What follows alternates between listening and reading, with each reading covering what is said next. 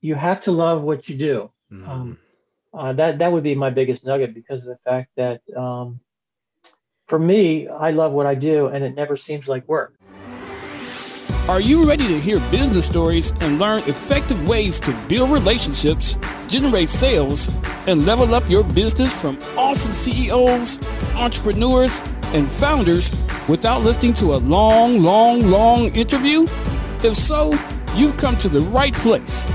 Gresh values your time and is ready to share with you the valuable info you're in search of. This is the I Am CEO podcast. Hello, hello, hello. This is Gresh from the I Am CEO podcast, and I have a very special guest on the show today. I have Steve Groom of Maryland Homebuyers. Steve, it's awesome to have you on the show. Thank you very much. Good to be here. Definitely super excited to have you on. And before we jumped in, I want to read a little bit more about Steve so you can hear about all the awesome things that he's doing.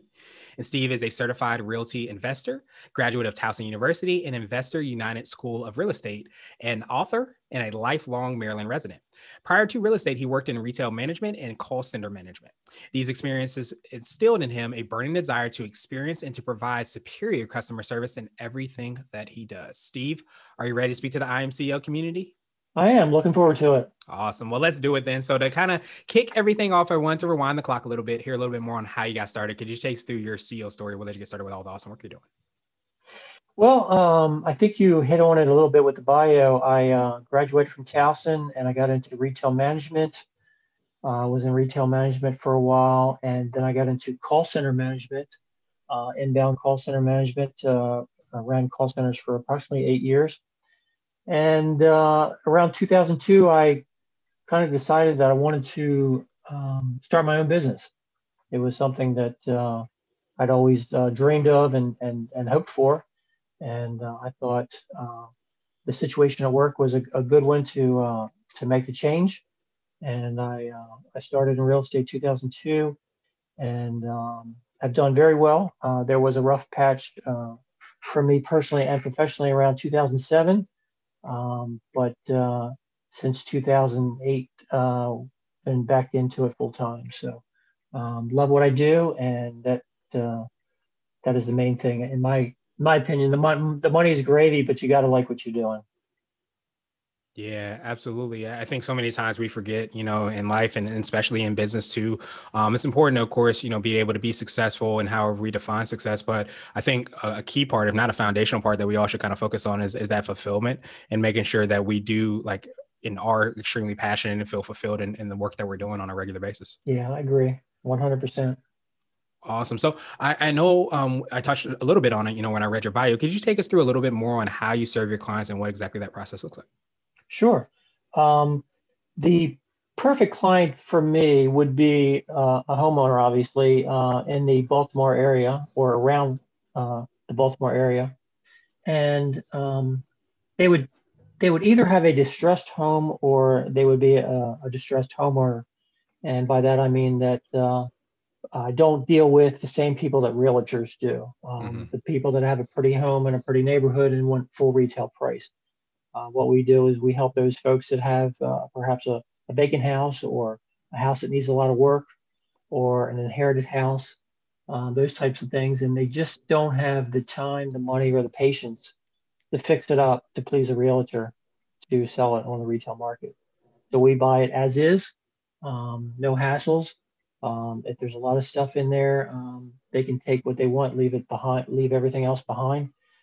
So we, we try to make it as easy as possible for them to um, to be done with the house. Um, and in most cases, that's what they want. They just want to be done with the house. Um, it's become a headache. It's become a hassle, and our job is to relieve them of that headache. Nice. Yeah. And, and it definitely sounds like, and correct me if I'm wrong, kind of like from that distressed property standpoint, it sounds like, you know, sometimes, you know, people acquire, you know, houses or whatever in certain ways. Um, and it becomes more of a burden, I guess, than an Mhm. opportunity. I don't know if that's the right way to say it, but is that kind of like what Absolutely. happens? Yeah, I mean, somebody, for example, um, say they, they live in Virginia and they own a home in Baltimore. Mhm. Um, uh, basically, the home needs work. Um, it's uh, subject to vandalism because it's vacant. Mhm. Um, they're paying the property taxes. They're paying the electricity. Uh, it's just a it's a pain in the butt for them, um, and they just want to be done with it. Um, so they're not necessarily looking for top dollar. They're just looking for uh, pain relief or uh, mm. problem solver. And that's basically what I am as a problem solver uh, for their situation. And, um, you know, I, I, think it's a, it's a good, good, uh, it's a good thing to do for people. Um, typically at a closing table, I'm getting um, hugs and kisses and tears and things that, uh, you know, it really makes your day um, that you've helped these people to unload this burden.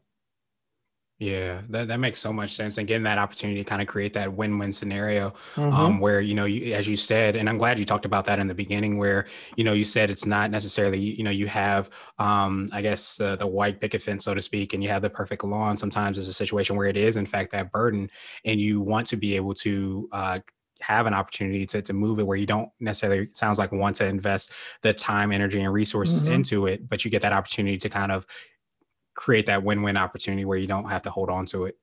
Right, right, and that's basically my objective is to, because one of the things that we try to emphasize is that we're not we're not here to rip you off. We're not here to take advantage of your situation. We're not going to lowball you. We're going to offer you a fair price. Um, it's not going to be retail. It's not going to be uh, a lowball. It's going to be a fair price for the condition of the house. And in most cases, people are uh, just happy to move on. Yeah, that makes a lot of sense. And, and so, what would you consider to be what I call your secret sauce, the thing you feel kind of sets you or your business apart? Um, secret sauce, um, I would say the fact that we buy houses as is without a realtor. Mm-hmm. Um, it eliminates the, the, fees, the hassles. Um, you know, like I said before, they can leave their stuff behind. Just take what you want, leave everything behind. We'll take care of it. Um, but they they get a fair price and they get a resolution to their their situation you know and they don't have to worry about inspections uh, financial uh, contingencies in the contract. They don't have to wait. That they there's no uncertainty. Um, they just they're just done with the property and they're so happy to be done with it yeah, that, that makes so much sense. And I feel like there's, you know, even a lesson, you know, within that for, you know, us as business owners and entrepreneurs. I think so many times we get so stuck into like what exactly we do. And there's definitely obviously importance in that. Um, you know, you're not going to go and, and, call Steve to kind of, you know, get pizza or, or get a hamburger or something right. like that. You know, there, there's a place for that. But I think really touching on that pain relief, that, you know, frustration and understanding like that human part and what you're mm-hmm. truly solving is something that we sometimes forget when we're talking about our products and services or even recognizing the true value that we're providing. Yeah, I think um, to add to that, um, I, I also like to, as long as I screen them properly over the phone, I do like to meet them um, because that for me is the clincher. Not that I'm, um, you know, something special, but they get to meet me. They get to um, know me a little bit, to trust me, um, and then there's a bond there. You know, that here's the solution to my problem. Steve can Steve can make this happen. And and a lot of times people won't even call anybody else. You know, maybe I was the first person they called, or maybe uh, they they they called off of Google, what have you, but they're not even going to pursue anybody else um, because uh, they they feel that I'm going to treat them right and I'm going to get the job done. Yeah, that, that makes a lot of sense. And you get that opportunity when you do have that kind of more one to one focused connection to, to really tap into that human a- aspect and develop those connections and really understand how you can, of course, solve those problems. Right. And, and, and so uh, I wanted to switch gears a little bit and I wanted to ask you for what I call a CEO hack. So this could be like an app, a book, or a habit that you have, but what's something that makes you more effective and efficient? I, I like to start the day off right. I get up early and I try to work out every day, every morning. Um, I typically work out in the morning because of the fact that if I don't work out in the morning and uh, and plan it for later in the day, it probably doesn't happen. Right. Um, I'm too tired or I'm too busy, what have you. But if I do it first thing in the morning, um, and I follow that up with a uh, a shake, a protein shake, so I feel like I'm starting off the day right. You know, I've got my metabolism is burning. Um, the cobwebs are, are out of my head. Mm-hmm. Um, the shake is going to be a, a, very nutritious shake to start off the day. Um, and it's, it's been pretty effective for me. And I've been doing it for about three years now. And it really uh, gives me energy throughout the day and, uh, and uh, it helps me to, to, uh, to handle whatever's coming at me. Yeah, and that's absolutely huge. And and I think t- Tony Robbins has this phrase uh, where he says, "In order to win the day, you have to win the morning." Um, Yeah. and I have a very similar, you know, kind of start to my day as well too, where I try to do some type of activity in the morning and then drink that protein shake. And I think what it does, as you know, even Tony Robbins said, you know, in the quote, it starts to repel your day, where you start to really have that energy going, and, and you Mhm. can do those things sometimes in the beginning of the day that you may not want to do later on in the day, but it gives you that energy, so you can kind of carry that throughout the day. Exactly. And I think that, uh, you know, if the stress level gets uh, a little high, you're much, pre- much better prepared to handle it um, if you've uh, started the day off correctly with a Mhm. workout and a shake. Yeah. At least for me, at least for me, it's, it's working. I would definitely endorse that message as well on my end. It it definitely makes a difference because you, you- it, it seems to me like uh, I feel like you have more. I don't know if I want to say control over your, your morning than you have the rest of your day, but I feel like the day can kind of take hold of you a lot more often, you Right. know. Yeah. Um, so it becomes a little bit harder to manage and control. Yeah, you can attack the day as opposed to react they to the attacked day. you. Yeah, or react to the day. I love that. So um, I wanted to ask you now for what I call a CEO nugget. So this could be a word of wisdom or piece of advice. It might be something if you were to hop into a time machine, you would tell your younger business self. You have to love what you do. Mm, Um, Uh, that that would be my biggest nugget because of the fact that um, for me, I love what I do and it never seems like work. So I can put in a 10, 12 hour day and I'm not thinking of how much time that I'm spending. I'm, I'm thinking about my goals and reaching my goals. Um, and if, if you love what you do, then, then it doesn't seem like work and you're not looking at the clock and you're not waiting for five o'clock. Um, so what, whatever you choose to do, make sure it's something that you love to do.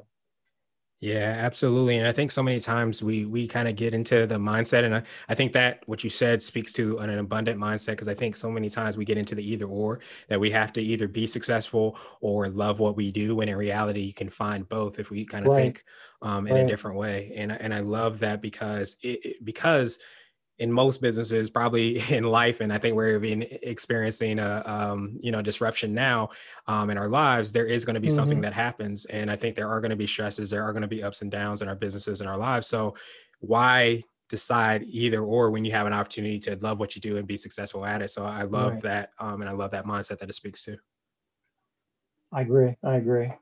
It feels good to help people, you know, to, Mhm. to make money, but also to uh, to do so while helping people. It's, uh, Yeah. It doesn't get any better than that. Yeah, absolutely. And, and that's definitely evident um, in your business and your work. And, and so I want to ask you now my absolute favorite question, which is the definition of what it means to be a CEO. And we're hoping to have different quote unquote CEOs on the show. show. So, Steve, what does being a CEO mean to you? Uh, you know, it's it's kind of funny because I'm just getting used to that term. Um, I've been a business owner for a long time and consider myself a business owner, Mhm. but only recently have I considered myself as a CEO because I am a small business uh, uh, with very few employees. So um, I've never really thought about myself as a CEO until recently. But um, it's it's funny because um, initially it was all about taking care of the income for me and my family, but now it's when you think about being a CEO of a, a business, um, there's a responsibility or a sense of responsibility that comes with that, um, at least for me. And that is to, you know, be someone in the community that uh, that that helps others, you know, that uh, projects an image of, of a good business, a good person uh, that helps people. And um, you know, sometimes I, I think about maybe donating some money, but uh, just the the responsibility of being a, uh CEO to me means a responsibility to project a positive image, a positive business uh, image to the public. That hey, you know they're not they're not out there you know screwing people. They're they're taking care of people and they're good and they uh, you know they donate money and this and that. So I think I think of that. Uh, you know, j- just recently the the term CEO has uh, has become more meaningful for me. Yeah, that, that makes so much sense. And and I think we sometimes don't realize like the, you know, whether whatever the title we might have or the impact that we have um, upon other people's lives. And as you said so well, even our clients and being able to, to be charitable and, and find causes that we we care about and be able to support Mhm. those in so many different ways. And when we start to really look at our actions and the ripple effect that we have, we start to look at that responsibility word that you said so well and that impact that we can have. And I think that's a really kind of phenomenal place to be when we start to really um, appreciate and understand and see the the uh, gravity of all the actions that we take. Right, right. Well, Steve, I truly appreciate that definition and that perspective um, and all the awesome work that you're doing. What I wanted to do was just pass you the mic, so to speak, just to see if there's anything additional you can let our readers and listeners know, and of course, how best they can get a hold of you. Basically, I would encourage people to visit my website. I think that's uh, something that would help to dispel some myths about what we do as uh, home buyers, professional home buyers. Uh, there's a lot of misperceptions out there. And uh, if they went to my website, uh, which we recently redid, there's a tab called How It Works. And it's a very complete explanation as to how we come up with an offer on your house. And it's very, very detailed and shows you exactly how we arrive at the uh, offer price for your house. So I would encourage everybody to check that out. Um, and uh, and if they need to get in touch with me, uh, my contact information is 410 657 2523, or the website address is www.homebuyermd.com. Awesome, awesome, awesome. Well, thank you so much, Steve. We will have the links and information as well in the show notes so that everybody can get a hold of you. But I appreciate all the the, the work you do, the time you took today, and, and, kind of even even that reminder of not thinking either or, but uh, both, and, and, thinking in that abundant mindset. So I appreciate you for doing that, creating those win-win scenarios, and reminding us of how to do that as well. And I hope you have a phenomenal rest of the day. Thank you for listening to the I Am CEO podcast, powered by CB Nation and Blue 16 Media. Tune in next time and visit us at imceo.co. IMCEO is not just a phrase, it's a community. Get your driven CEO gear at ceogear.co. This has been the I Am CEO podcast with Gresham Harkless Jr. Thank you for listening.